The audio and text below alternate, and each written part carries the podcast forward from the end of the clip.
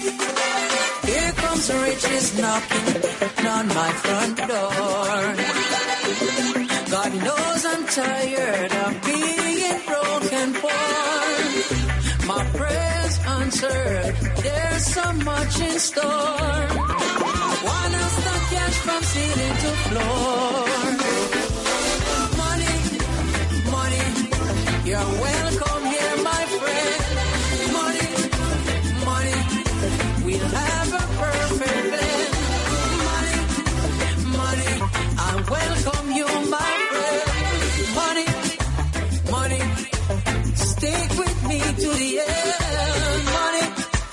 Money, money. The Talking Cash Podcast with your host, Ben Blanchard.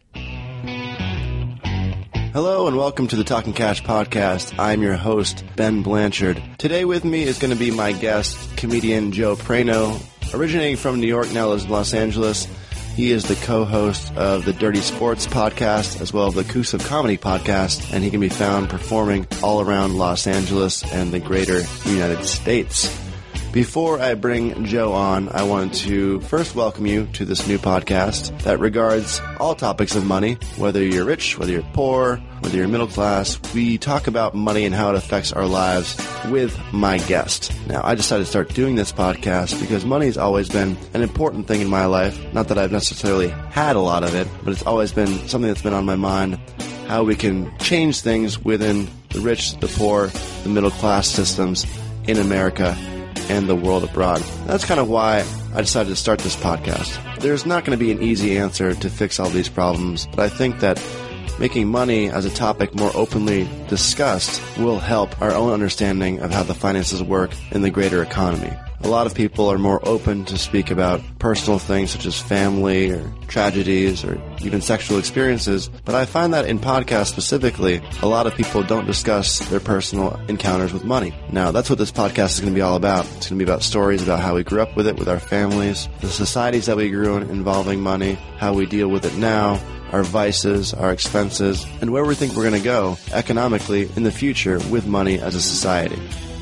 One thing that's been on my mind a lot is consumerism, just coming off of the holidays. We just had Christmas, we just had Hanukkah, where there's a lot of pressure to buy gifts for people, pressure from advertisers, pressure from family, pressure from friends, from girlfriends, from boyfriends, to get that perfect gift to really kind of just encapsulate how you feel about that person in a material value. Now, this always gives me a little bit of anxiety to give gifts because I never know if I'm spending enough, if I'm giving the right gift. All these things creep up into my mind as the holidays come around. And as I'm getting older, it's getting a little bit easier. There's less pressure. My parents understand that I'm in a different financial system than they are. I'm not making as much money as they do.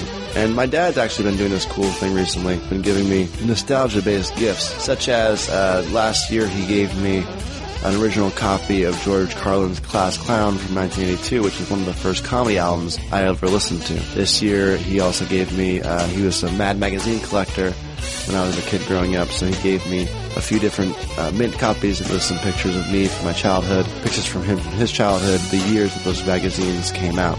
So pretty cool things, some more creative ideas to take the pressure off of the more materialistic aspects of the holidays. But now we're in the new year, so let's do some new stuff, including this podcast. So I'd like to start it right now. But before I play the interview for you, it should be noted that this is my first time doing a podcast. I am not a professional interviewer. I'm doing everything myself. I'm doing the interviews, I'm editing, I'm booking the people on the podcast. So please bear with me if there's some novice mistakes that occur throughout the interview. Also, it should be noted that this talk happened in June of 2015. So that was six months ago. So there are some references towards summertime and towards some events that have already happened that won't really make too much sense currently. Everything else is pretty contemporary and pretty timeless in terms of the topic of money. So without further ado, please welcome my guest, Joe Prano. So how are you, man? We're going, so. Good. I'm great. Thanks for having me. Yeah, of course, man. It's been uh, it's been a cool, interesting ride starting the podcast. Had some good conversations. So. Yeah, I I don't know of anybody else that's doing anything money related. Did you? Is this why you chose it, or? Yeah, I mean, I always wanted to kind of like do a podcast, but have like a little bit of a niche, um, and have like a straight on topic. Right. Because I feel like everything else has kind of been done already. And my concept of like money is that I love podcasts and love how people get open about it and how people are very sincere with their history and their past, but Yeah. people rarely talk about finance in general. And it's this thing that affects everyone. It's kind of this universal topic. Yeah. So I want to kind of get that topic like out more into the open. I feel like people are just afraid to ask about it. You know, Right. you don't want to ask somebody about their. You don't want to offend anyone, you know. But if you come into a show like this and you know it's all going to be about that, I think it's pretty cool. Yeah, Awesome. exactly. And there's, you know, it's at least the ones that I've done so far. There's been, you know, some nice tangents that have been at the seed of money, but also have kind of branched out into Right, these other right. topics and everything like that. So we got Joe Prano here. Thanks for having me, dude. The stash is in full effect. The stash. I took the beard down. Yeah, last and, time I uh, saw you, you were uh, rocking the big beard. But so I'm going to New York next week to do uh, my to film my special and to throw out the first pitch at a Mets game, and I felt it was appropriate to have. you're uh, in like total baseball garb right now. He's got the three quarter shirt on, Yeah, the you know, raglan 1970s pitching shirt. He's got the mustache, the Mets hat, clean, crisp. I'm, I'm going. I'm going all in on the character. Yeah, by the time this is out, you'll probably be uh, have already accomplished that. But Joe's throwing the first pitch of the Mets game, so that's pretty cool. Yeah, yeah. nice man. And what's the uh, what's the special going to be called? Have you named it yet? Um, I've had a couple of different ideas, but I haven't settled on something. Uh, so no. By by, like said, by the time it comes out, it'll probably be called something. But just put my name into iTunes, and it'll be there. so you're wearing the Mets hat. Are you from New York? I'm from New York. Yeah, Nice. I uh, I was born in New York City, and then uh, grew up in Westchester. Now Westchester usually has an affiliate. It's near Connecticut, correct? Westchester is near Connecticut, yeah. So if you go straight north from the city, um, you would go to Westchester. If you kind of go like north and like hug the uh, Long Island Sound, you'd be in Connecticut. So I actually went to high school in Greenwich, Connecticut. Lived in New York. Okay, Yeah. so so we got Westchester and Greenwich, two very affluent communities in the New York area. Absolutely, yeah. Uh, Westchester. Um, my parents moved to Westchester. Well, actually, they were in Westchester. They were in kind of southern Westchester, in like the Irvington area, which is not your like affluent, like not Westchester as you would know it from TV or anything like Right. that. Like Martha Stewart lived in northern Westchester and shit like that. Ralph Lauren, all that shit. But uh, they moved up there when I was born, so kind of my arrival prompted them to get a little bit more space. My parents get a little bit more space, and it was pretty early on. I kind of think in the what would have been like a Westchester boom, where everybody who had money, uh, newish kind of money, was like, we want our country home, and Greenwich is all these old money, you know. Plymouth Rock, old school wasps. Where do all these first generation, second generation rich go? And Westchester became kind of the destination. A lot of, lot of space and acreage and Gotcha. plots of land to build houses and stuff like that. So Cool. So what did your folks do when uh, when you were growing up? my dad worked in fashion. Um, he was the head of production for a couple of big designers. When I was really young, he was the head of production for Ralph Lauren. Then he actually started his own company, uh, which was based in Westchester for a hot minute. And then uh, he Still with fashion? yeah, still Yeah. with fashion. He was making kind of. I mean, he was Italian, born in Italy, and and you know moved over here when he was like 13. So then he started doing like European style, like raincoats and and top coats for men and women and shit like that. And then that didn't go so well. He went back to work for a designer. Worked for Donna Karan for a long time when I was in middle school and high school. Okay. So he was kind of the man in the fashion industry. he was kind of the man. Yeah, Yeah. yeah, yeah. It was it was awesome being uh, having your dad be in fashion and just being able like I was able to keep up with the Joneses fashion wise just because of Right. his- You're, well, you're always one season ahead. yeah, probably. yeah, yeah, exactly. Um, so it was, yeah, it was great, and uh, and he did pretty well for himself. You know, like I said, he was that first generation kind of wealthy. He made money. It was almost like the the kind of turn of the century, like turn of the 20th century. Yeah. When immigrants were coming over, he was kind of like that new wave. So did you get to like meet like Ralph Lauren or or any of these fashion moguls at any point in your life at a at a I did. Christmas I met, party? I mean, I met I met Donna Karan, uh, who like I don't know if men listening to this would that name would ring a bell, but it's definitely like a big name in fashion. which Right. I didn't know at the time, but I would always go when I was a little bit older, you know, middle school, high school, stuff like that. I would go visit him at the office, and it was like, okay, we're gonna go see you know Donna, and it's Right. like okay, I don't know, and now She's and now like, I'm like holy shit, sandwich. and yeah, like, totally. chilling. Um, Like, I think I met might have met Ralph when I was like younger because my dad worked for him in like the early '80s, but I don't remember that. So like going to the office is it just like a completely different world? Like when your dad was, you had like at home dad who you knew, and then like office dad was he just crushing it?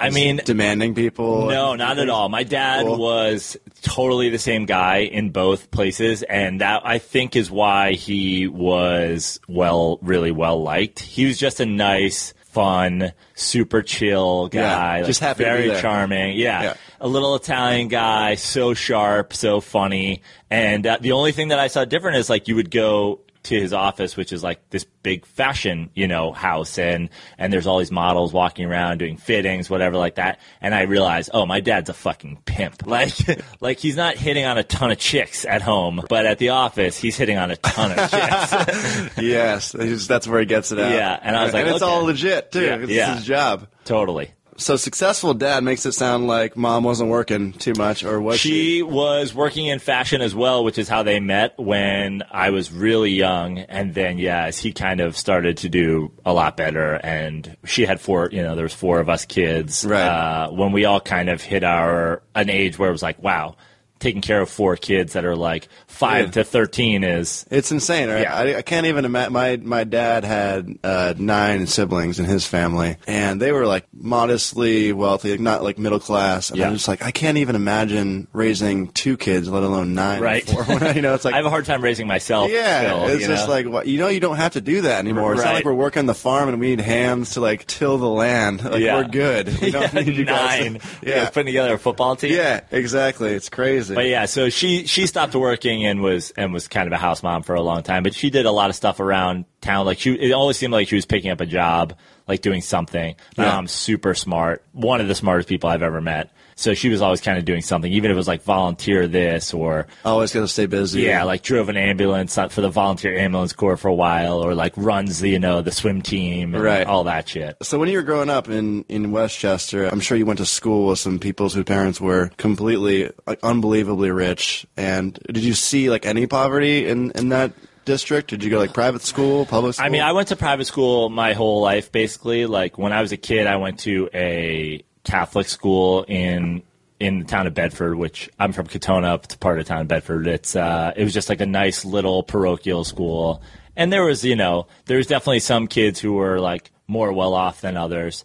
And then when I was in sixth grade, I I moved to this prep school in Connecticut called Brunswick, and that was where really the wealth of kind of our area hit me that there was this like whole other level out there that I wasn't even aware of. Our house is really nice. just a different strategy. yeah, we have a pool. And then going to Brunswick, I was like, Oh, we have a yacht. yeah, yeah, yeah. totally. Where it was like, oh, you guys made a ton of money like a long time ago, Right. and now we're just making money Off on money. money, Yeah. on money, and it was like yachts and like ranches, you know, and like horse farms and just fleets of cars. Like that was when I was just like, holy shit, there is a whole other level. So yeah, I saw some crazy twenty million dollar houses and shit like that. In Westchester, you're not around a ton of like real poverty. But like Southern Westchester, and I was always an athlete, so it was like always going down to like Mount Vernon or New Rochelle or something like that to play football. And you're like, oh shit, these kids are all black and they hate us. They definitely don't have a yacht either. Uh, so there's there's definitely some like not great parts of Westchester, but as a kid, I you know I certainly wasn't worried So about we- getting shot. So sports was kind of your first introduction into like learning that there was a different level of lack of wealth, I guess I should say, like in your community. That's how you kind of get introduced to it because you must have been living kind of in a bubble up until a certain age. Totally, and and like it was like I guess in a way probably around middle school. Like my my worldview was like only so big. I was like, okay, people can be this poor, and then they can be this rich. And then when I went to Brunswick, I was like, no, people can get a whole lot more rich than anybody you know. And then you're just traveling around doing sports, and you're like, wow, people can get like a whole lot more poor where like they don't have their own custom jackets and they don't have their shit, you know, and it's it's a sports thing, it's like a socioeconomic thing, you know, like black communities like play a lot of basketball. Like Right. that's a thing. And you would go, Okay, I'm on a really good basketball team, we're gonna go play a really good basketball team and you're like, Holy shit, there ain't no bake sale where all these kids are making their fucking Yeah. Jordan money. Yeah, you know? yeah, exactly. With sports, it's kind of a nice equalizer because basketball, soccer, it's pretty easy and, and to pick up and cheap. Yeah. There's courts around, there's goals around. But yeah, I remember seeing a different way of life, but connecting through Yeah. the sport. When you were playing in high school, were they making jokes or trash talk about where you came from and stuff? I mean, was there any of that? For or- the most part, like when I was playing like v- high school varsity sports, we were. I went, you know, I was in like a prep school, and we played a lot of prep schools. Yeah. Like everybody, you know, we played a lot of boarding schools and and all that shit. And then, but like every once in a while, we'd have a football game where we bust in some team from wherever, and they'd kick the shit out of us. Right. like rich motherfuckers. yeah, and they're off the schedule next year. Yeah, yeah, yeah, Yeah. And I remember we went to like uh, my basketball team went to the New England Championships, and we went. We had to like go up like outer Bridgeport, Connecticut, or something like that, where it was like definitely a, po- a poorer town, and those kids were. It was a lot of like. Not only are we going to kick your ass, we're going to tell you why we're kicking your ass your whole time. Like, Yeah. Oh yeah, they didn't teach you this at the fucking country club, did they? Right. Hammer dunk, and you're like, oh jeez. Yeah. Okay. like, no, no, they did not. do Yes. By the way, I am not a member of a country Yeah. club, but a lot of my teammates are. So why don't you focus on that? yeah. Leave me away from the posterizing. Yeah. In high school, was it just sports? Like, did you need to get a job where your parents like you should go and, and work a few hours a week, or was it just like I mean, for, focus on sports? Yeah, for me, school? I kind of tried to find a way to make all that work. Like I was uh, in a baseball camp, like a local baseball camp, my whole, you know, for like five years as a kid. And when I was finally old enough to like drive myself somewhere, I was like, hey, I want to work here. And so my very first job was like being a 15 year old counselor at a baseball camp for, you know, younger kids. Like I was teaching, you know, Like Little League eight and- and Yeah, nine yeah. year olds how to like play and teach them all the stuff that I learned when I was their age at that same camp. You know, kind of like a junior counselor, you know, 30 bucks a day or whatever. Oh, that's awesome. Yeah. though. So your first job was basically just a, ho- like your hobby. Yeah. That you were getting paid some cash. for. Yeah, exactly. And then when I was in, uh, and then like my my real first job, I like delivered pizza, you know, which was like my mom was like, okay, we're gonna get you a car, but you have to pay for your fucking insurance. And I was like, okay, uh, What's insurance? yeah. And then I was like, I just want to drive my car around and listen to music. I should deliver pizza. Yeah, right. like so. So it sounds like your dad and your mom both had like a pretty hard work ethic. Like, did they instill that in you at a young age? Um, my dad definitely is crazy because they're both one thing I think they instilled was like find a way to really enjoy what you're doing. Like my dad worked a ton. He traveled a ton for work, but he loved it. He loved going to Europe and he loved going to like Hong Kong and going to all these factories and doing this. Like he was a man who loved to like travel. And my mom was a person who like really liked being you know, kind of like the center of the community and being like, I'm the smartest one. Everybody asked me what to do. So it was like, it wasn't really like a, instilling like a big work ethic. They weren't like, go dig ditches. It was like, find what you want to do and like spend a lot of time doing it. That was something that I, they definitely instilled in me at a young age. Not even by saying it, just by kind of, Demonstrating. Demonstrating it, Yeah, yeah. yeah. And so, like, because your dad, so he was an immigrant from Italy, at, then he moved here at 13, you said. yep.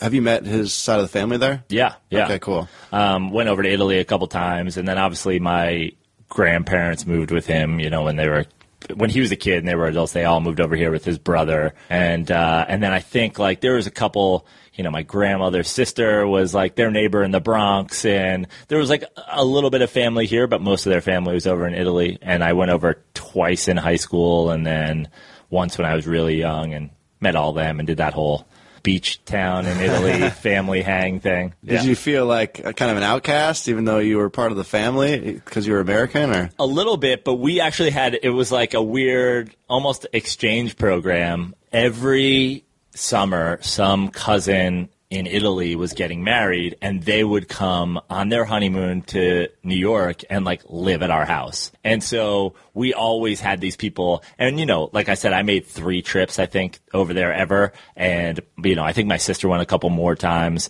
but we had so many people coming that like when we would go, it was like, oh, we're going to return the favor of basically being like a honeymoon destination for Yeah, a yeah. generation of, of our family. So we were like just treated like kings and queens. Honestly, like e- like they just feed you and make you do everything and like, try this, go here, take the motorcycle. Like please do everything. We love you so much. so it was like an outsider because I didn't speak the language, but total like it was honestly like felt like royalty. So, like, when you see like how your dad grew up, were you kind of like shocked, or was it pretty much the same as you were used to? Like, was it just like a middle class in Italy? Because I imagine at least that point, so he probably moved here when like the fifties or the forties. Yeah, fifties. and so they must have had like a little money to be able to kind of make that journey. Uproot their entire family and move to America. It Yeah. wasn't like straight Ellis Island stuff. No. I imagine. I mean, it, he came through Ellis Island and all that, but it was, you know, and it was definitely a let's go to America for a better life. But they weren't, they certainly weren't like a poor family in Italy that was like, we've got to get out of here just to like survive. Right, you know what I mean? My dad's family, my, my grandmother's side of the family was from this like little beach town in Calabria, and they literally owned cafe, like a cafe on the main strip, and like across the street from that cafe on the main strip, like a bakery, which would sound like almost the exact same thing. But like one was like we serve coffee, and Yeah. one was like we serve coffee and cannolis. Biscotti. Yeah, and Yeah. exactly. And then down by the beach, they had like another like cafe slash like gelato. So they're just running the beach cafe. Yeah, scene. just like the beach. yeah, which is hilarious because it's like, well, they own three in town. It's like, yeah, well, there's four thousand. So Right. you know, like everywhere just serves coffee and gelato, and Yeah. like they definitely had a very like so they're entrepreneurial. Totally. Yeah. And, you know, the building above one of the cafes was where like half the family lived, and the building over to one of the other ones where the rest of the family lived. Three floors up, they all just were like, we get up in the morning, Yeah, we walk go downstairs downstairs, and go to work. Um, and then my, my grandfather's side of the family was from like a more rural area, and it was like kind of like winery situation. They're just like growing grapes, stomping wine, the whole thing. They, they were very, it was like very Italian. And they were just like kind of like middle of the road Italian folk. That's interesting, man. So you graduated from the prep schools in Bedford. Go to college. Yep, Lehigh University, Bethlehem, Pennsylvania. That was where. What was the decision to go there? So I went to this like really nice prep school, and kids out of there, it's like, okay, you're going to Penn because your dad went to Penn and his dad went to Penn, Legacy and stuff, you know, yeah. all that shit. And then like, and then there were people just like, where do you want to go? It's like, I don't know, Duke. And it's like, okay, we'll write the biggest check ever, and hopefully you'll get in. And I was definitely not like my my family is definitely not on that level. We were just like my Where dad making just a buy a couple hundred grand a- a, year, you know, hospital And, yeah, yeah. like my the, the the money people donated to get their kids in school Was like- more than your yeah, family more than my dad made a year, and we lived in a fucking great house. Like Yeah. it was like really nice, but it was like totally next level. So um, I applied to like 18 schools, didn't know where I wanted to go. Sports was like a big thing, but like the schools I wanted to go to, I would never like have played baseball. Like you got into UCLA, but I'm like, I'm not making the UCLA baseball Yeah. team. So it was kind of like, can I play sports? Can I not? And so Lehigh just ended up being the best school Where you could do both. academically that I could get into, and where I thought maybe I had a chance of playing ball. And so I hadn't even seen it until I like went to school there. Like my guidance counselor was just like, just go to Lehigh. It's close. It's a great school. Go for it. So you just went in blind. I went in blind. yeah. And you played baseball there, though. I didn't. I mean, I I attempted to, but I hurt my back my senior year of high school, Oh, and then like between trying to play ball and trying to do rehab and trying to like do actual college schoolwork as a freshman, I was like, this isn't. yeah. I was like, I might make the baseball team and fail out of school, and then it's like I'm not really on the baseball team. So Yeah. You so I can't, was you can't like, be on the team if you're not uh, enrolled in the, in the college. so I was like, fuck it. I gave it up. And uh, probably one of the big regrets, I think I gave up the game a little bit too early just because I was a late bloomer. And, uh, And it's a tough game. Like it's not like you can go play pickup baseball Yeah. anymore. You know, like it's not like basketball or soccer where you can kind of still live out your old childhood dreams of Exactly. of, of being a star in your own mind. You yeah, know? yeah. you can't really do that with baseball. Yeah, so I, I mean, I played like one summer after I think like I played like you know men's league ball to see where I like stood up, and then I was just like, man, I'm I just want to go out and drink beer. Like the, the, Yeah. the dream's over. yeah. Like just want to be Sam Malone now. yeah, own a bar. exactly. So what were you studying at Lehigh? I studied journalism. Basically, when I decided, kind of in at the end of high school, that I probably wasn't going to be in the big leagues, even if I played in college or whatever. Like my as a kid, I was just like, oh, I'm I'll just be a professional baseball player. totally like, duh. uh, isn't that what you're all trying to do Yeah. too? I kind of like was like, what else would you even want to do with your life? And uh, I was like obsessed with Letterman as like a 15 year old, like staying up late and watching him like Mm-hmm. you know run the Taco Bell drive through and all that shit. And I was like, man, what a great gig that is. And then you probably found out that he was a weatherman and a Yeah. journalist. And, and yeah, and so I was like, okay, go to school for broadcast journalism. And then when I was like a sophomore, I read Bill Zehme's like bio on him, which was, oh, he worked at the comedy store in L.A. And I was like, oh, maybe I'll take up stand up. So it's it's all kind of been in the works for a while. Just I wanted to do broadcasting, and then I started doing comedy, and so Letterman has, has led you to the path that you're, that totally you're on now. Yeah, totally. I mean, that's a hundred percent. Like I was, I was into comedy as a kid. Like I was like, I listened to Eddie Murphy tapes and Yeah. all that shit, like everybody. But the whole comedy dream was, oh, this is a means to an end, so I can just one day, you know, sit behind a desk, kiss hot bitches, and, like, work the Taco Yeah. Bell drive-thru. Yeah, yeah. Point to the band guy and, Yeah. and smile. You started stand up that early in college? Yeah, I was. Uh, I think I had. I start. I actually took a class in uh, in New York at at the comic strip. I think I started that class when I was like 19, and maybe went on my first couple open mics when I was like 19. But I think I was like 20 when I f- did my first show at a club. So you started. Were you doing gigs at Lehigh too, or I was Was doing- there a, not even a scene there? Yeah, there was not. There was definitely not a scene there in terms of like going into the town or whatever. Like Bethlehem is a crazy place. It was the home of Bethlehem Steel, which was like at one point the biggest steel in the country. But then all that shit was shut down, and it was kind of like a rusted out town. You know, Just like a one of those post-industrial, Yeah. apocalyptic nightmare. Yeah, and there was like a nice side of Bethlehem too. Like every town, there's like a nice side, but it wasn't like no one was going into town and like going to the cafe or anything like Right. that. You know, it was like the college kids stay on the college side of town. Everybody else had their house, and so luckily it was only about an hour out of New York City, hour and a half. Oh, okay. Hour and a half, hour fifteen. For, like, you know, train ride, or- Yeah, no driving. Okay. yeah.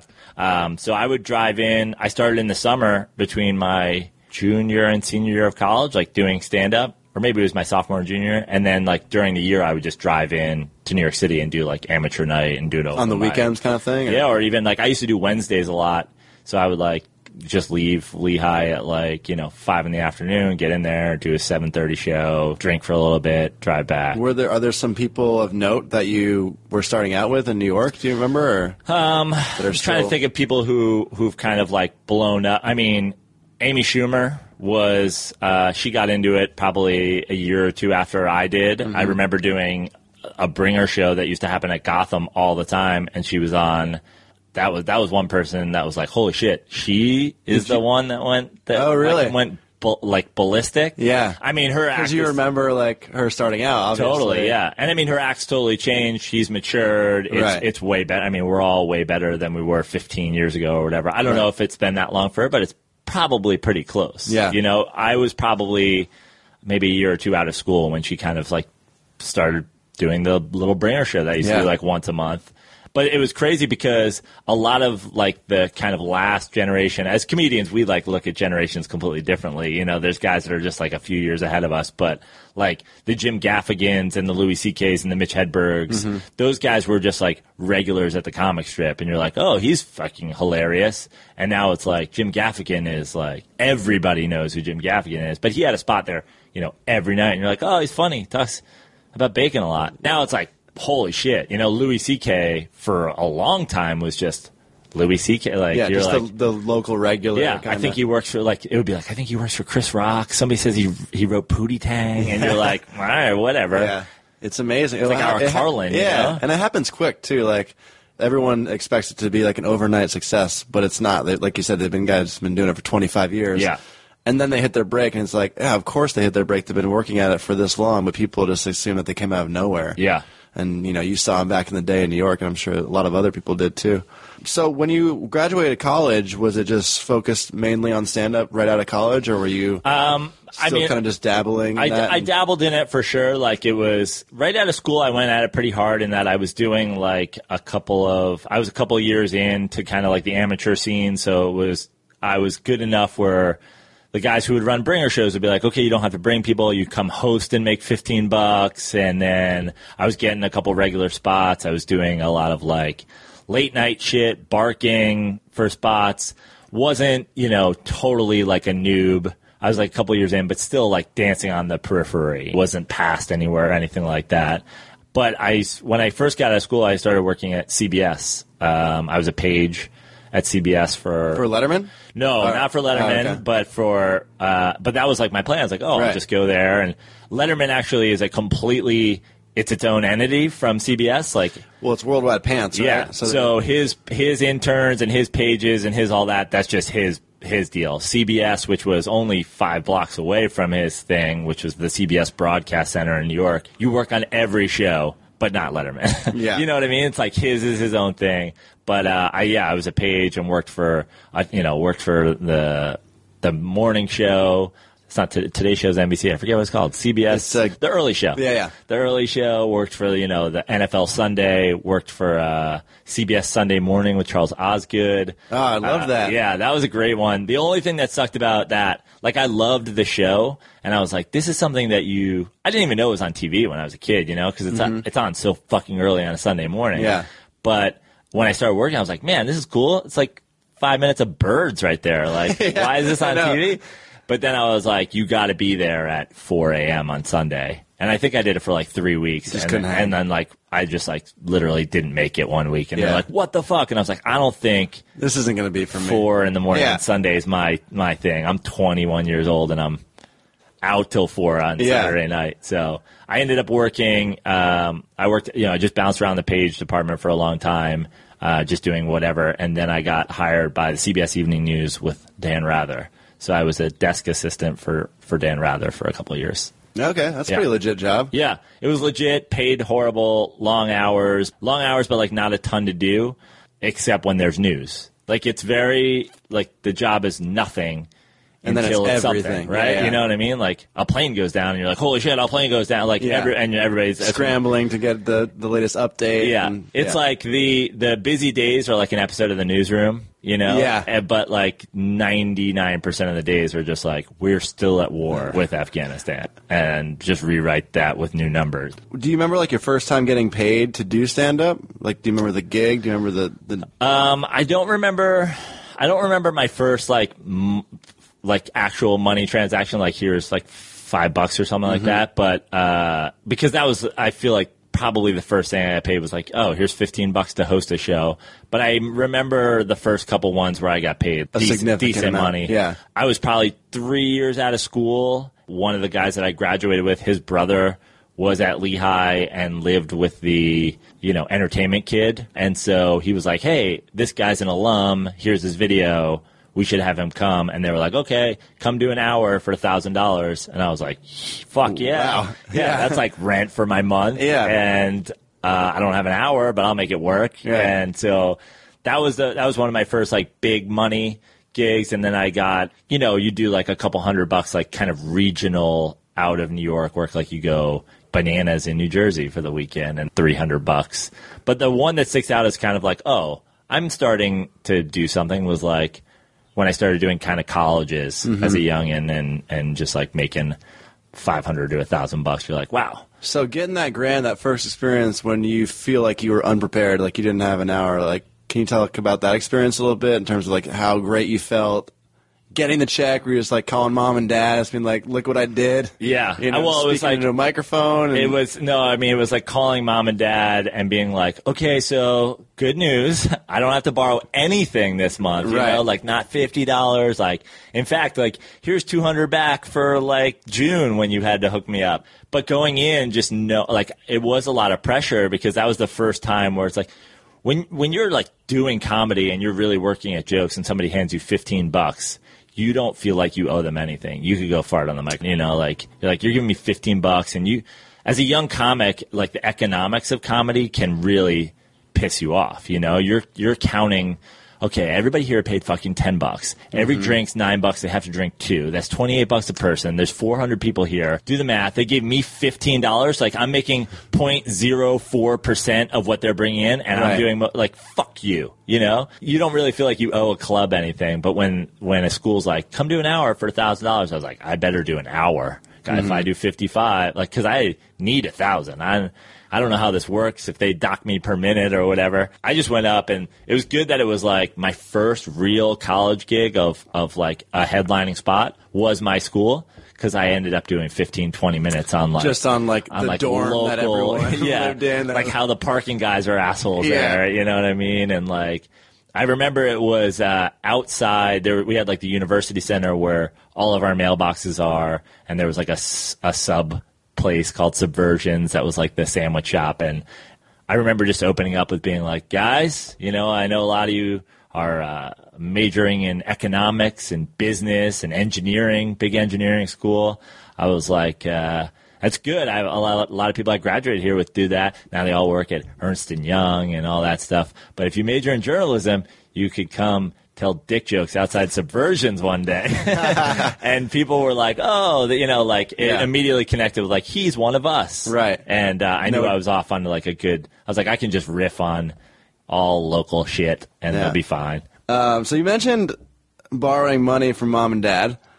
Is did that last a while after college, or were you? I mean, it wasn't. I would say it's still lasting a little bit, like today. You know what I mean? It's like comedy, especially when I started doing comedy full time. It's so hot and cold that it's like when you have money, you have money, and when you don't have money, you're like, fuck, like.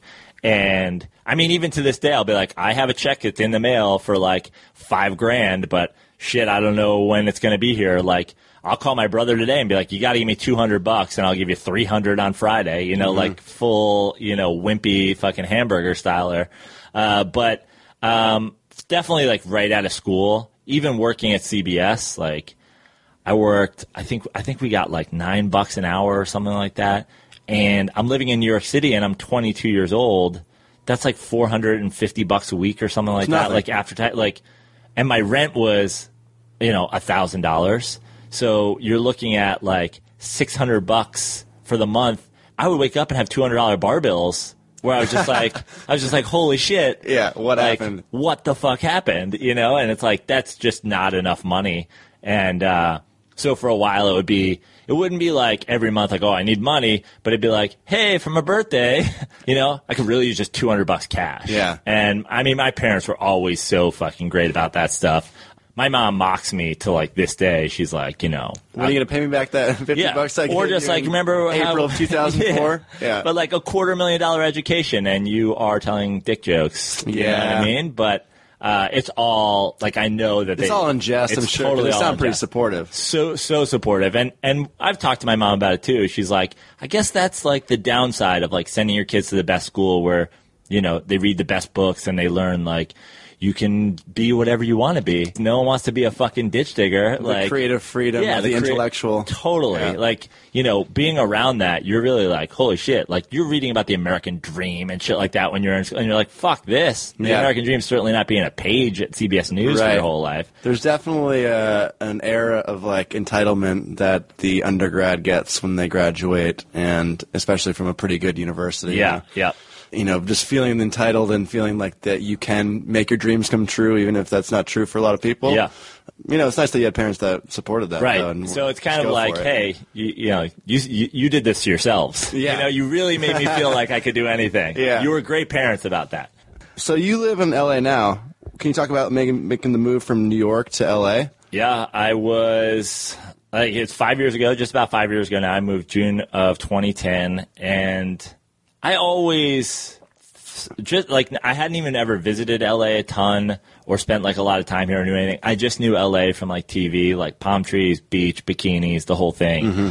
and it all it immediately. As a kid, even was just like, oh, I'm gonna live there one day. That's gonna be something I do.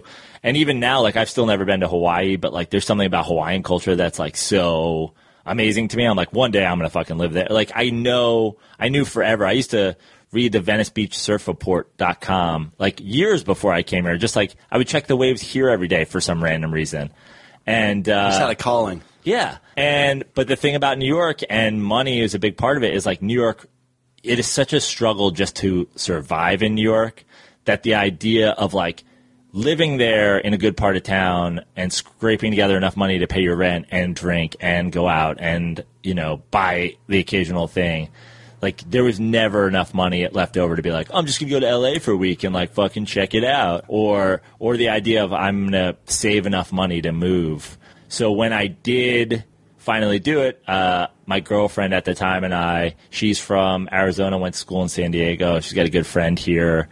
We were like, let's just, you know, kind of pool everything together and, and just like six months out from now, like I was coaching high school baseball at the time, and I was like, when the season's over, we'll just make our move and go out to LA and and give that a shot.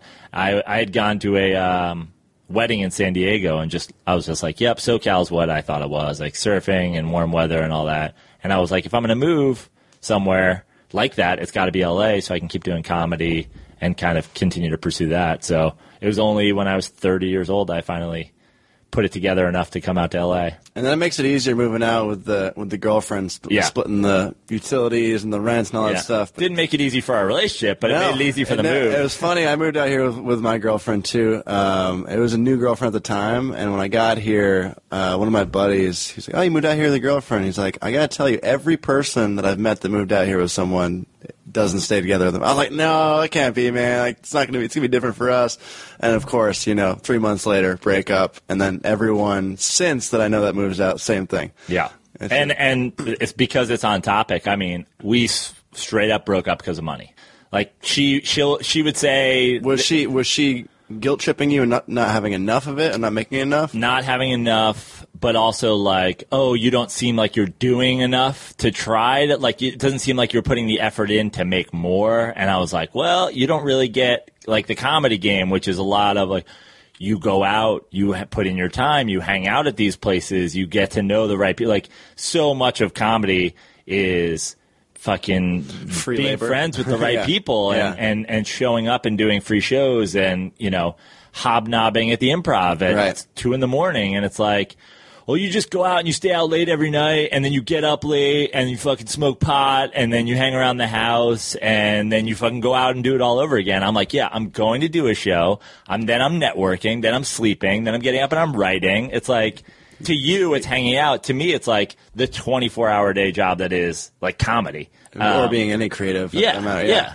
And so just, you know, she she wanted She wanted the traditional trajectory of let's get a family house, car, that or kind of- or even like why aren't you, you know, bartending and doing all that? And it's like, okay, well, I could do that, right? But I'm like all in on Mm-hmm. this like and we're young-ish and we have a we have a little cottage in Venice and we live by the beach. Like we don't need money for vacation. We're on fucking vacation. Like Yeah. let's walk to the beach. That's vacation. We used to live in New York. It's snowing there right now. Not on the same page and it's not for everyone, man. It's a it's a hard it's a hard thing to relate to people unless they can understand it from experience or from empathy, really. You know, because when you do the comedy thing, it's just it's so kind of ambiguous to a lot of people. And they just can't understand that you are putting work in by being at the club or being those late hours or whatever. It's really hard to communicate. Yeah, and and it's I mean it's like a cliche thing. You like read Playboy mag, and it's like I just want a guy who makes me laugh. Yeah. and I'm like, yeah, that's true for three months, and then you want a guy who's gonna like take you to Hawaii. you Yeah. know what I mean? Like it's definitely i- if unless you're in the world. I mean, I've never dated a comic. I don't think I could ever do that. Like I think It's too close. too close, Yeah. but but you really unless it's somebody else who's like really creative and you know a musician or whatever, it's like you don't understand like how much work goes into seeming like we're not doing anything. Yeah. work. You know, And it's like, I feel like money's always going to be an issue until it hits. yeah, yeah, You know, like I'm sure all the guys that we were talking about earlier were having money problems and probably relationship problems because of money. Oh. Yeah. And then they're becoming millions upon millions, uh, you know, in a night. and then all of a sudden their relationships are fine. Yeah. It's like, It's so then they find like a really young girl who do- seems to love them just for who they are. Right. You know what I mean? But yeah, I mean, every relationship I've had probably since I started doing comedy in one way or the other was affected by money. With you know, with a couple of exceptions where it's like, oh, she's young and cool, or she's like an artist too. Do you think that's because they want you to take care of them, or they're just more materialistic than you are, or I, what? th- I think um, I, I for me, what I've noticed is like they really don't like. It's so easy to look at something and categorize it as not working. Like if I smoke a little weed and then I go to somewhere and have coffee with a notebook, like that's where that happens, right? Like that's where the beginning of a joke starts. And then you fucking write it down, and then you write some punchlines, and then yeah, there's taking it up on stage and working it out. But in in their eyes, it's like, so you got high and you went had coffee today. That was your day. Yeah. that was your day. Okay, okay, that was your day. Right. Okay, good. Yeah, glad, and glad that you're working too. And you're like, I am working. And it's even like when you're not even just writing it down physically, you're thinking, constantly thinking about Yeah. it. And it's, it is really hard to be engaged in, with that mindset because, you know, you could be on the couch with her and then just thinking about a bit and then completely disconnected from that moment. And then that's a whole other argument in itself. Yeah. It's just nonstop. I mean, even now, like it, the of, I mean, just in the five years since we've been out here, but like, there's a modern shift where like my girlfriend now will be like, "You're always on your fucking phone," and it's like I'm not that guy who I- I'm not Mister Social Media, whatever, but you have to be. If you're a comedian in 2015, you have to be tweeting and you have to be updating your fucking podcast and you have to be doing all that like that. That shit you have to do. You have to stay relevant. Yeah, to stay relevant. And it's like, oh, you don't fucking hang out. You're just on your phone. And it's like, I'm not texting other chicks. Yeah. I'm fucking tweeting that shit I figured out at the cafe today. Right. Like, it's a good joke. yeah. I know. Ah, it's And this is the time when you get a lot of retweets. Yeah, Seven you know, at peak hours. Uh, yeah. So I think we kind of covered the uh, the history of Joe Prano in terms of where you grew up and money and all that stuff. I kind of want to get into like some some hypothetical scenarios and just like some personal uh, stories with money that you might have, Sure. um, and things like that. I know that I've got some vices that I could probably cut out that would give me some more money in the bank account. Um, do you have any vices that are materialistic or just you know uh, passions or anything like that that not necessarily good or bad, but just that you spend a lot of money on? I think I think really my my big one has always been I'm just like an eat, drink, and be merry kind of guy. Mm-hmm. Like I'm definitely not a guy who's like, well, I have 400 leftover dollars this month, so- so if I go to Ralph's and spend 80 bucks a week, I'll still have 20 bucks for like emergency purposes, and then I'll have all my groceries. Like I am a I want to eat this right now. I'm going to go eat it. I You're my friends want to go out and have a drink. Yeah, yeah. Just and I think that's kind of from my dad a little bit like he really created you know in our childhood like our house was the place to be it was always like the place to barbecue the pool party like the bocce court in the backyard people hanging out it was very my dad was work hard play hard Just good times all the time. and i'm work hardish play really hard you know like um, i just uh, I'm, i'll never turn down a poker game i'll never turn down uh, going out and having a couple beers i mean i certainly went through years where i'm like guys i I literally, I just don't have any money to go drinking, or I would. Like, if I had the twenty dollars, I'd come spend it with you guys, but I don't have it.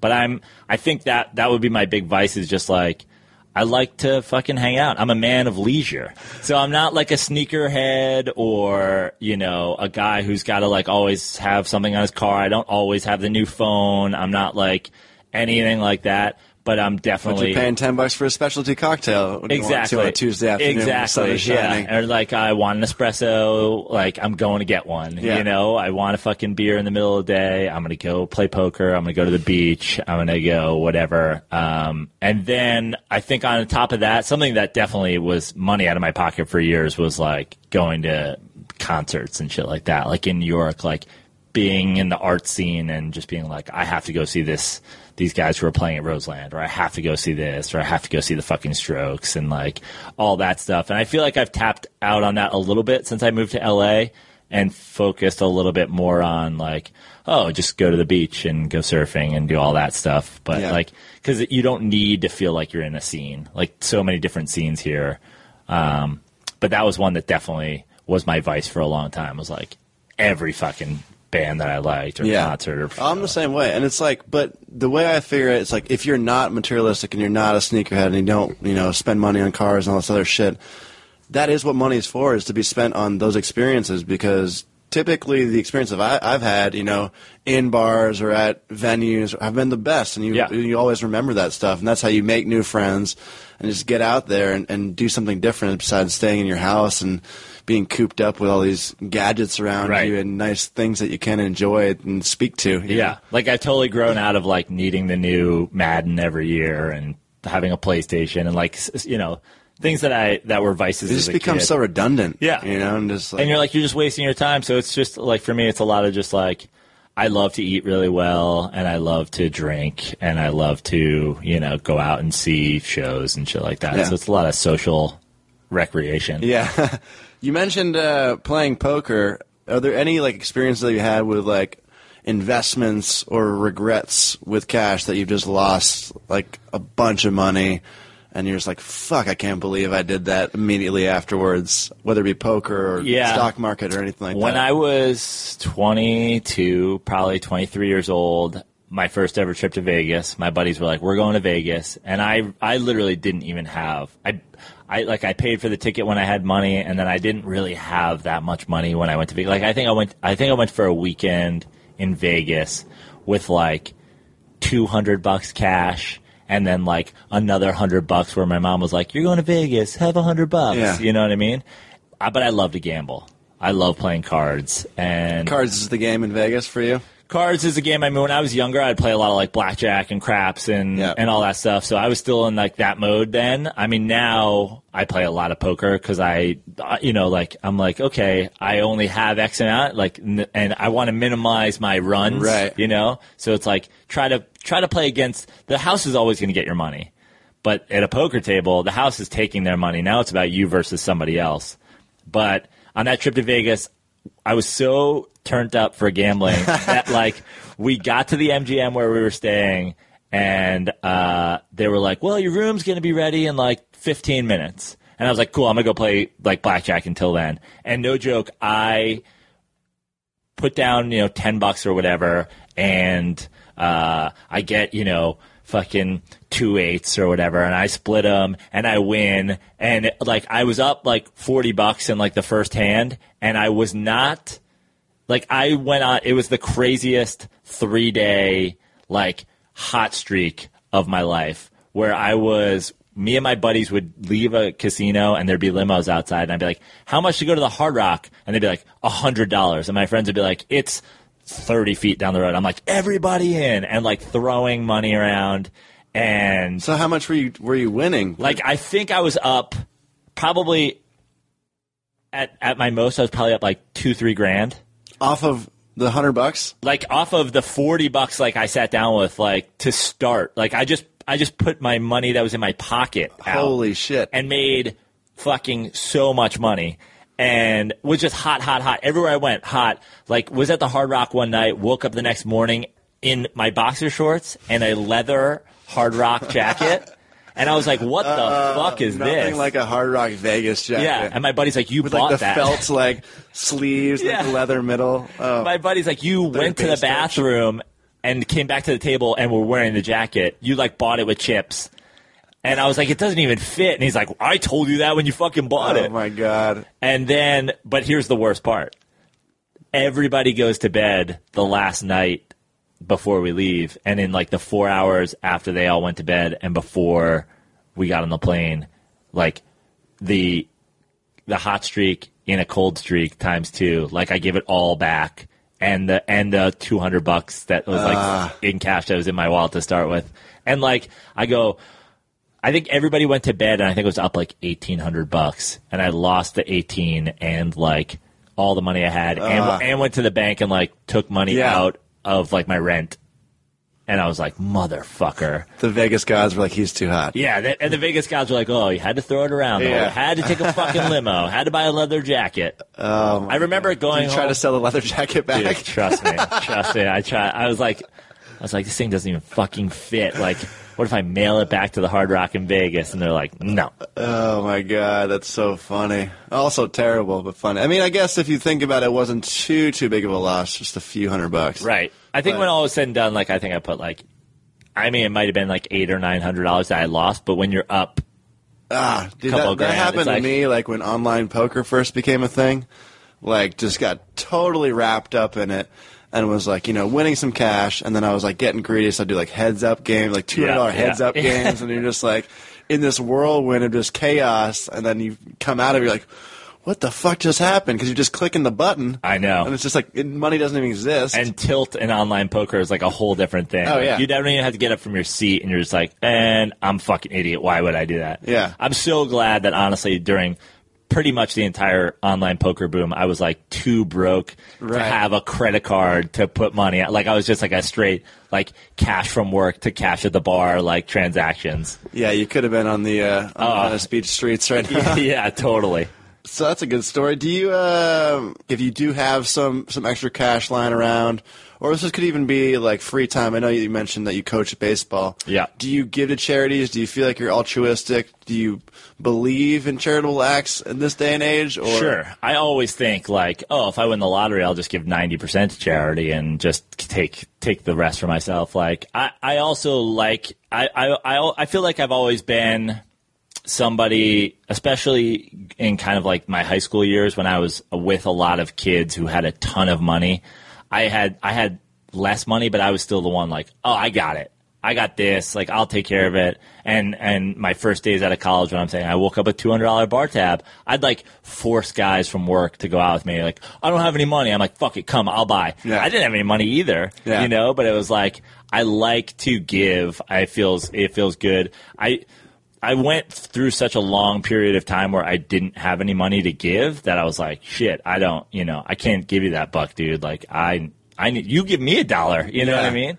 Um, and I, I like to donate my time. That's a big, you know, like I do the big brother thing and I'll do beach cleanup and all that. It's like, there are ways for, to be charitable without just like forking over cash. Oh, absolutely. I think those ways are more effective too, Yeah. because you especially here, like now, there's so much corruption in these major charity organizations, Yeah. and you don't even know where it's going. There's no, you know, you send the check, you get the receipt, but you don't know who that's going to. You don't know if it's going to the people who really need it. Yeah. But if you do the hands-on stuff, like you were talking about.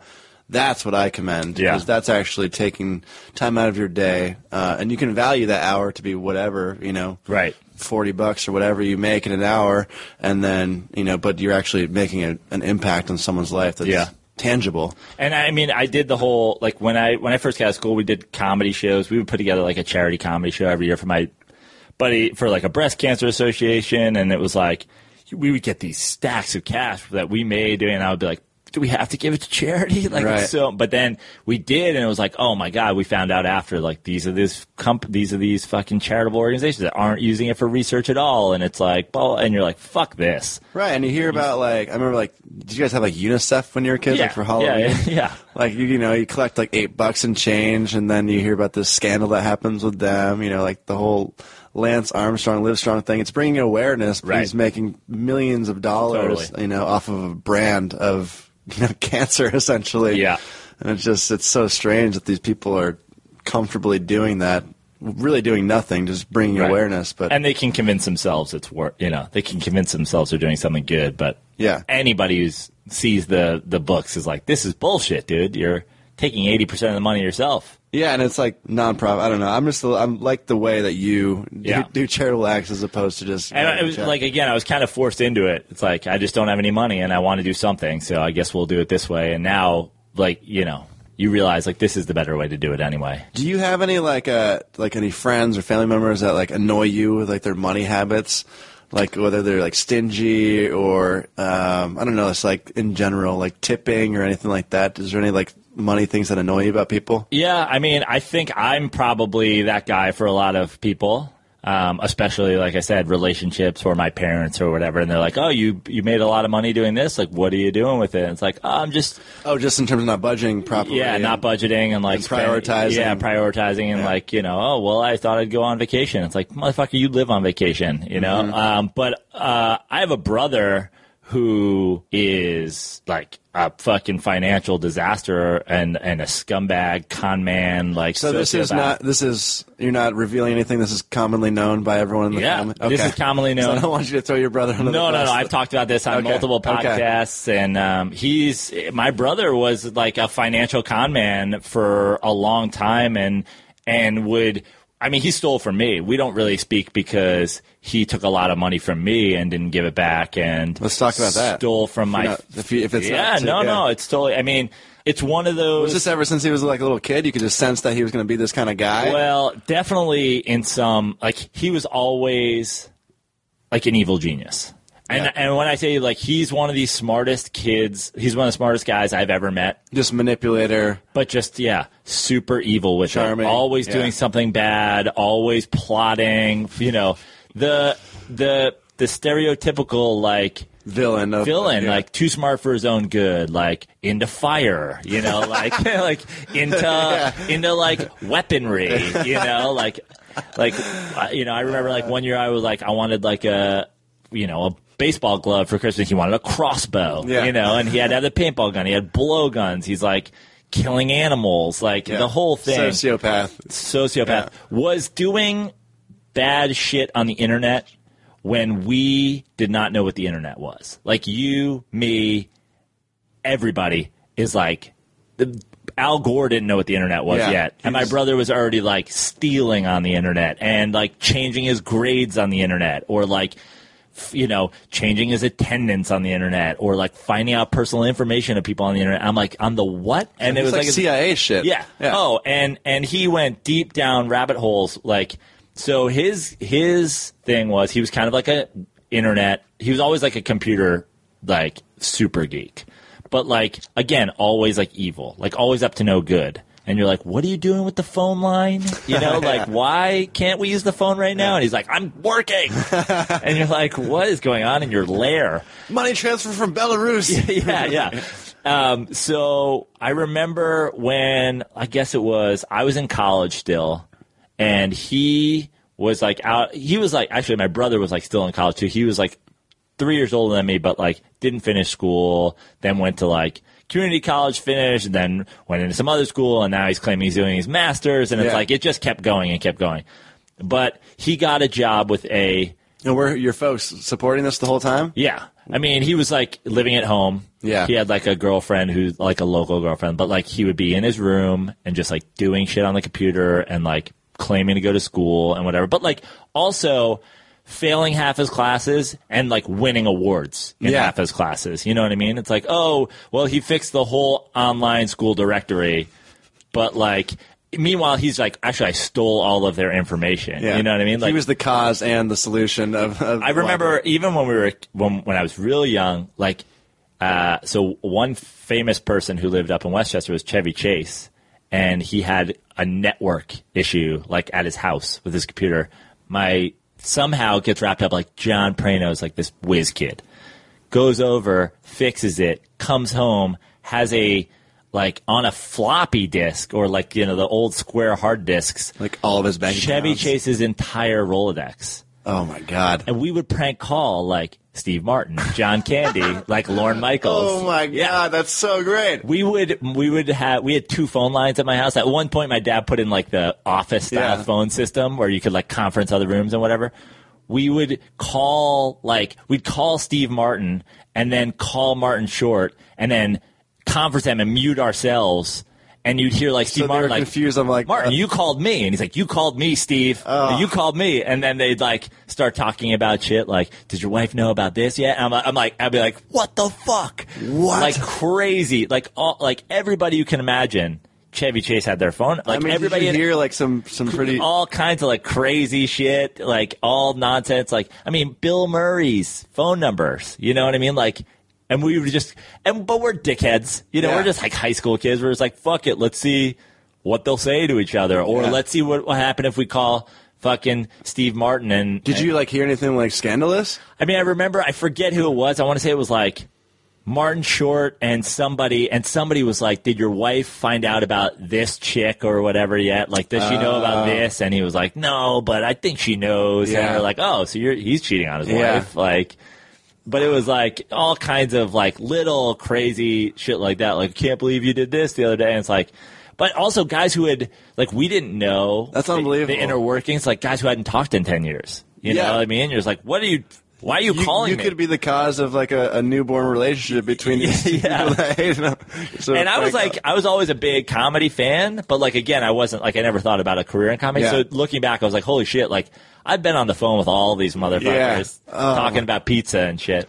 that's hilarious. Yeah. that's a great story. But my brother, to go back to like kind Yeah. of How evil his, he is. yeah, his evil like financial doings is uh, he got a job. There was this company that was back in the day, t- like ticket scalping, like what StubHub basically does now, Mm-hmm. was completely illegal. Um, you couldn't like up upmark tickets. You'd have to like sell them value, outside, yeah. sell them outside the venue. Like, Right. hey, you want them? They're fucking hundred bucks to see Springsteen or whatever.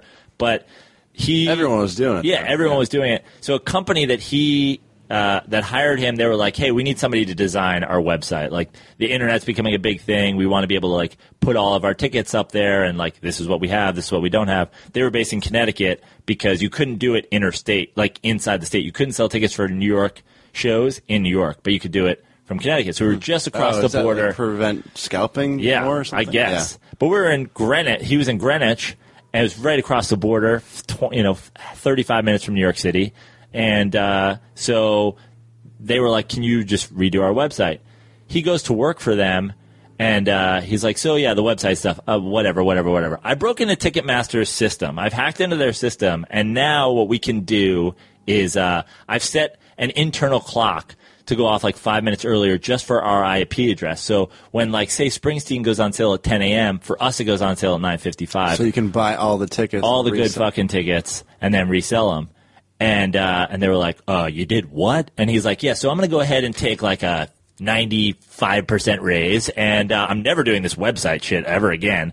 And I'm just going to come in like the two times a week that big things go on sale and you're going to pay me a ton of money and I want all the perks." And they were like, "Yeah, whatever, bro. Like you just somehow made it so that we could get everything we ever wanted whenever we want." Yeah.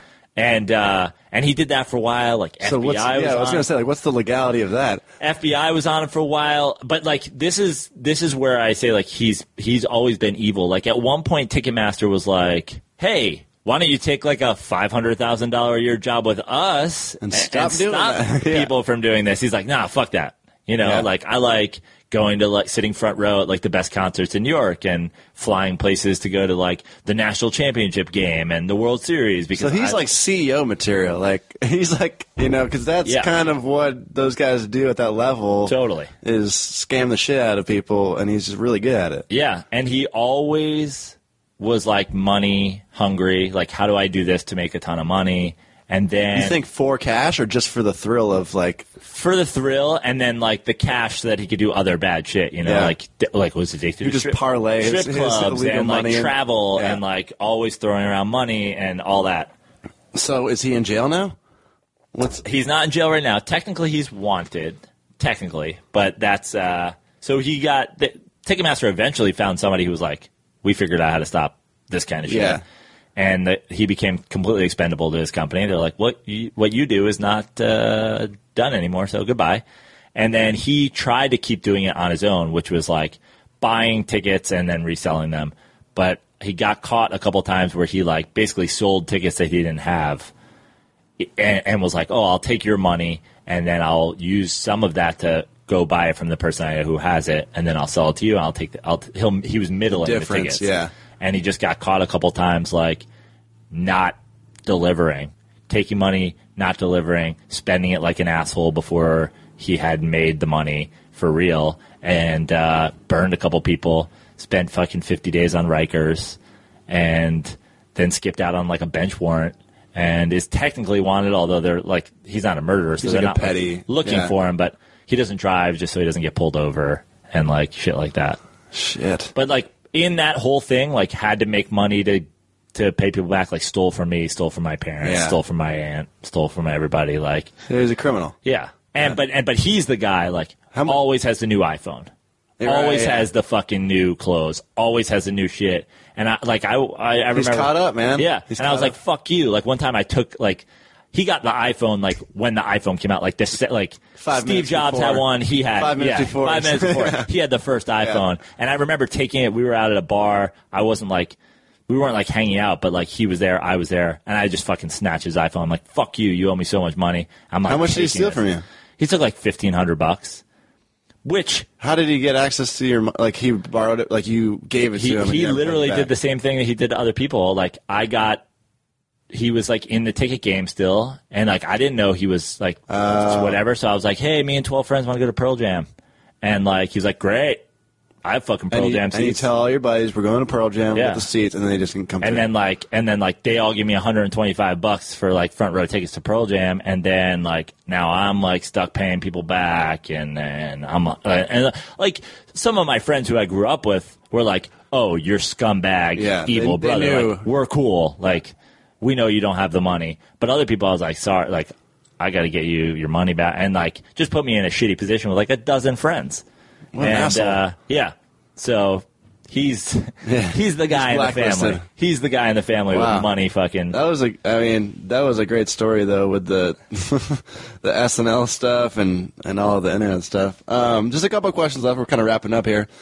You mentioned like winning the lottery. Kind of a question that I have is, what do you think your day to day life would be like if there was a million bucks tomorrow in your bank account? How do you think day to day life would change? Do you think it would be drastically different, or you'd probably be doing the same stuff? I, I think it'd be pretty much the same. Um, I think the one thing about being poor for a long time uh, that gives you kind of kind of clarity is you don't need all the shit that you think you need. Like I've been in in LA and living in Venice for five years. I have been in my I've been in seven different places. I've been in my fair share of like the modern day like micro living situation. You know, you're living in a garage and you got a fucking bed and you got a surfboard and you got you might not even have a fucking oven. Um, and I think like if I had a if I had a bunch of money tomorrow, like I feel like I would get a nice little place, you know, close to the beach where my life could just be me, my surfboard, my bike, you know, and just like it would be an investment in like location and and not big. Like I'm not talking about. I don't need the fucking Just a super one house on the bedroom. beach. Yeah, just like One, a one bedroom, bedroom, yeah. a studio, just like with a little outdoor area with a fucking table where I can have coffee. Like I've I've always thought like, man, if I get a bunch of money, it'll be like making something really really nice, but not really really like opulent. You Yeah. know, because you just don't need it. Well, and also you like we adapt to our our surroundings. You know, like if you make yourself comfortable with a one bedroom place, you're gonna be fine with that. But Yeah. it's like once you get into this huge luxurious house, then it's like, oh, I need more because this isn't enough anymore. Like everything becomes very normal after a certain amount of time. So you kind of have to train yourself to be like, okay, simplicity is nice. And that's like, you know, also like I think about that, like we, you're a guy who likes leisure. I might would just be like, you know, take friends out to dinner, Yeah. eat at nicer restaurants, drink nicer beer. Totally. Yeah, and, and, and that's the thing. I mean, if I had like cash spent, it would definitely be, you know, it's like, let's all go, let's all go on a surf trip. Let's all go to a ball game and sit in like the first row behind the plate, which like you always see. Who are those assholes? Yeah. You know, like let it, let's, let it be us. Let's go to Vegas for a weekend. Like, Let's be those assholes. yeah, let's be those guys. And and and honestly, like I, I really do think like it would be a very small life. It's like spend less so that you can play more. Um, but at the same time, it's like if I had if I had a chunk of money, I might just like try to buy my old house that I grew up in. Like my dad really had it fucking dialed. Yeah. And I'm like, growing up, I was just like, I want to get out here. It's so boring. And now I'm like, holy shit, you had the best existence ever Yeah. as a kid. Like, go back there. Yeah, I think that's kind of how society is going too. In terms of like we are, I hope, kind of getting away from that life of the rich and famous lifestyle and appreciating, you know, food and just environment and those kind of things more than actual material wealth. It's it's less important uh, how much your meal costs as how many likes it gets on Instagram. right? Like, yeah, exactly. If it didn't get 200 likes on Instagram, was it even delicious? Yeah, I know, right? Um, so that kind of like leads me to like a, kind of the wrap up of the talk is like not to get too too political about it, but just where our economic system is right now and the disparity between the rich and the poor has been a huge topic in politics. How do you think that's going to play out in the next few years? Do you have any, you know, grassroots solutions that you think that could help? I think it's going to keep going the way it's going. I think the system is set up. Uh, like the people in charge are well aware that this is happening and are causing it to happen and like separating the 1% from the 99% from the or separating the 1% from the 90% from the 9% that they want to keep Right. total poverty The pyramid. yeah. Um, so like, you know, I got pretty political for a little while there where it was like, I want to make a difference. I want to do that. And then I was just involved in a lot of things where you really like, when you're smoking a lot of weed and reading a lot of books and like reading a lot of shit on Wikipedia, you're like, oh, this shit is set up so that you can't beat it. Like, the hippie culture is dead for a reason. Like, it's not like we all decided we don't want to all fuck each other and are into peace. It's like that was crushed. It wasn't. Yeah, it systematically yeah, destroyed. it wasn't. It didn't just. That wasn't just a hippie movement. It was like, oh, we're moving on to the next thing, which is like McDonald's. It was like, no, we're going to be about brands and we're going to be about money and capitalism. And if you're not into that, you're a fucking communist and like peace, love, dope, fuck you. Like it's all been systematically destroyed. Like like with a plan. And unfortunately, like the economic system could be fixed in like one move. And and and the one move is we call it the, you know, Department of Defense. If we used our Department of Defense funds to defend ourselves, set up a a fucking military system that defends the shores of America and all of its ports and all that shit, and took the military industrial complex out of the thousands of places around the world where it's just drone striking and fucking bombing people. The trillions of dollars that we save, you could hand everybody tomorrow a check for 10 grand Right. a, a hundred grand, you know. Uh, but we're too the, the people who make money on that shit make a lot of money being in fucking war and shit, and that's the way it's set up to do it. We're like people go, oh, the, do you think the gun control situation is why? It's like motherfucker, everybody's bred on violence. All we do is go around the world spending money fighting people that puts money in the pockets of 1% of people. Yeah, there's a great. Uh, I don't know if you've seen. There's a great documentary called Why We Fight. It's made in I think 2005 by um, Eugene Jarecki. He's a documentary filmmaker. He also did uh, The House We Live In. Okay. So Why We Fight is just what you're talking about, military industrial complex, and then his other doc is about the uh, incarceration industrial complex. Right. So yeah, it's the same thing. It's like, and also I always get caught up in like we have enough weaponry to protect ourselves against the entire world, and yet we're still putting billions into new technology, and yet you know we're like, oh, it's because we're you know we're safe, we're protected. We have been protected. Yeah. We don't need to keep like putting. the Cold War was we have the bomb, you have the bomb, no one's using it, right? That's Yeah. it. Like we solved the like no one's ever gonna like oh, but Pakistan has it. Who gives a shit? Right. If they use it, we use it. The whole thing's over. Like no, that's it's a big poker game, and everybody's bluffing. Yeah. So this whole like we have to go in there and stop Iraq from having weapons of mass destruction, which they don't Right. uh, is bullshit. Like we've got all of the weapons of mass destruction. Why are we allowed to have it, but we have to fight everybody else who tries to have it? It's like crazy.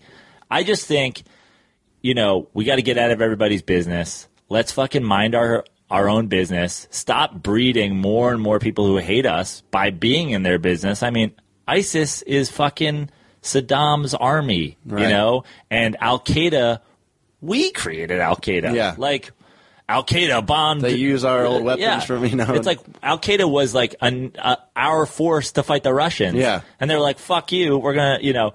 Look, I'm, I don't get into the whole. I mean, I do a little bit, but I don't go around preaching about like Bush did 9/11 or anything like Right. that. But it's like well, in, in a way, back. we all of the people that have ever been involved in the military industrial complex did 9/11. You know what I mean? It's like you set up a whole thing where everybody hates us because we're all around the world. We're like killing innocent people and bombing people and shit like that. It's just like yeah, and it's hey, occupying territory, occupying don't- ter- yeah. and making people hate us is just like hey the best offense is a good defense take our defense fund use it to defend ourselves which is like hey all up and down the coasts you know down like san clemente or out in like Mm-hmm. montauk let's put all those like world war ii style bases back to work and be like hey come at us you Right. want to come at us we got we got all that shit here now otherwise what you guys do is your fucking problem and I mean, we would have so much money left over. We'd, you know, eh, you get a car and you get a car. you know, we go full Oprah. Yeah, exactly. But again, that's not going to happen because the one percent makes fucking tons of money on all that shit. I don't know. I'm kind of a pessimist in, in, in terms of Me like too. our social and economic and like what's because it seems so obvious, Yeah. you know, and it's just, but But like these days, even you know, like the Egypt, you know, everybody all started on Facebook, and we're gonna overthrow a government with like social media. Like, try that here, dude. They're reading all of it. Like, you put you put uh, you know protest into your fucking G chat too many times, Yeah. they're gonna show up at your house. Yeah. Like, it's we're like we're the best country because we have the smartest people, but they're also that's also being used against us. You know, like you if you try to fucking revolt, it ain't Yeah. gonna it ain't going anywhere, bro. Just, No. Your your best chance of revolting is honestly doing what we're doing or being a musician or whatever and getting a voice that a ton of people are listening to and then being like, hey, you know, like Yeah. these people Getting like, the message out there. and then that's a dangerous game too, you know. Yeah. Random person kills John Lennon. yeah. You know, like yeah, yeah, yeah, yeah.